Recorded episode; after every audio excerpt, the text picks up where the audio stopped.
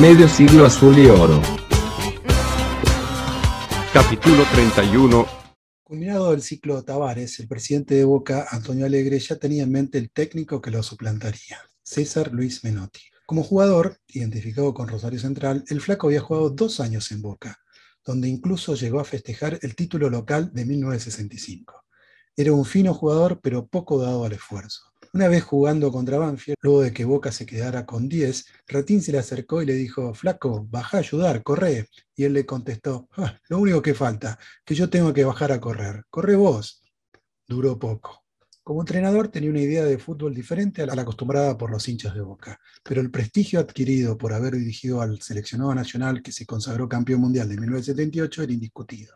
Luego de haber dirigido al Barcelona de España con discretos resultados, en 1987 sorpresivamente había aceptado la propuesta del mismo Alegre de dirigir a un Boca que trataba de salir de la peor crisis institucional y financiera de su historia. Si bien el flaco había dejado una muy buena imagen en ese primer paso, su nada aclarada e intempestiva partida en aquel momento, aduciendo problemas personales y tal vez el antagonismo que había tenido en los 70 con el gestor de una de las eras más brillantes de Boca, Juan Carlos Lorenzo, le jugaba en contra en la aceptación por parte de los simpatizantes. Pero el presidente Alegre mantenía un fuerte sentimiento de gratitud hacia Menotti, justamente porque alguien de su prestigio, campeón mundial con Argentina y, como se dijo, venía de dirigir al Barcelona, había aceptado su propuesta de dirigir a Boca en uno de los peores momentos institucionales y deportivos de su historia. Su predilección era manifiesta y trató de imponerlo, pero la oposición que se palpaba en la bombonera por parte de la parcialidad era muy fuerte. La desazón del presidente Alegre fue evidente y en un acto poco esperado, que algunos hasta señalan como de revanchismo, por no aceptarse a su preferido, terminó contratando como técnico a Jorge Abeger, reconocido como entrenador en el fútbol de Bolivia, pero ignoto para el público argentino.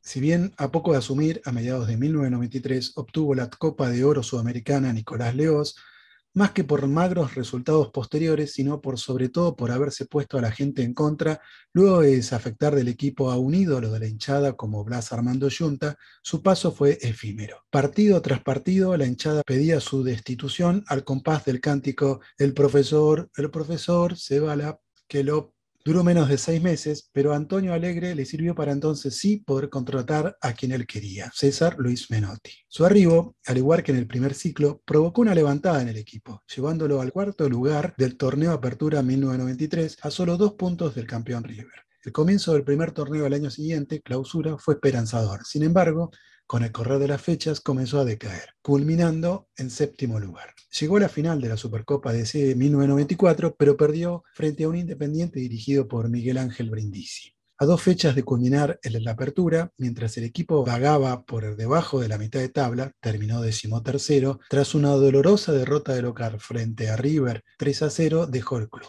En contraposición de la manifiesta preferencia de Antonio Alegre, a los hinchas de Boca siempre le quedó la sensación de que más allá de todos los pergaminos que pudiera exhibir, el flaco no era un técnico para Boca.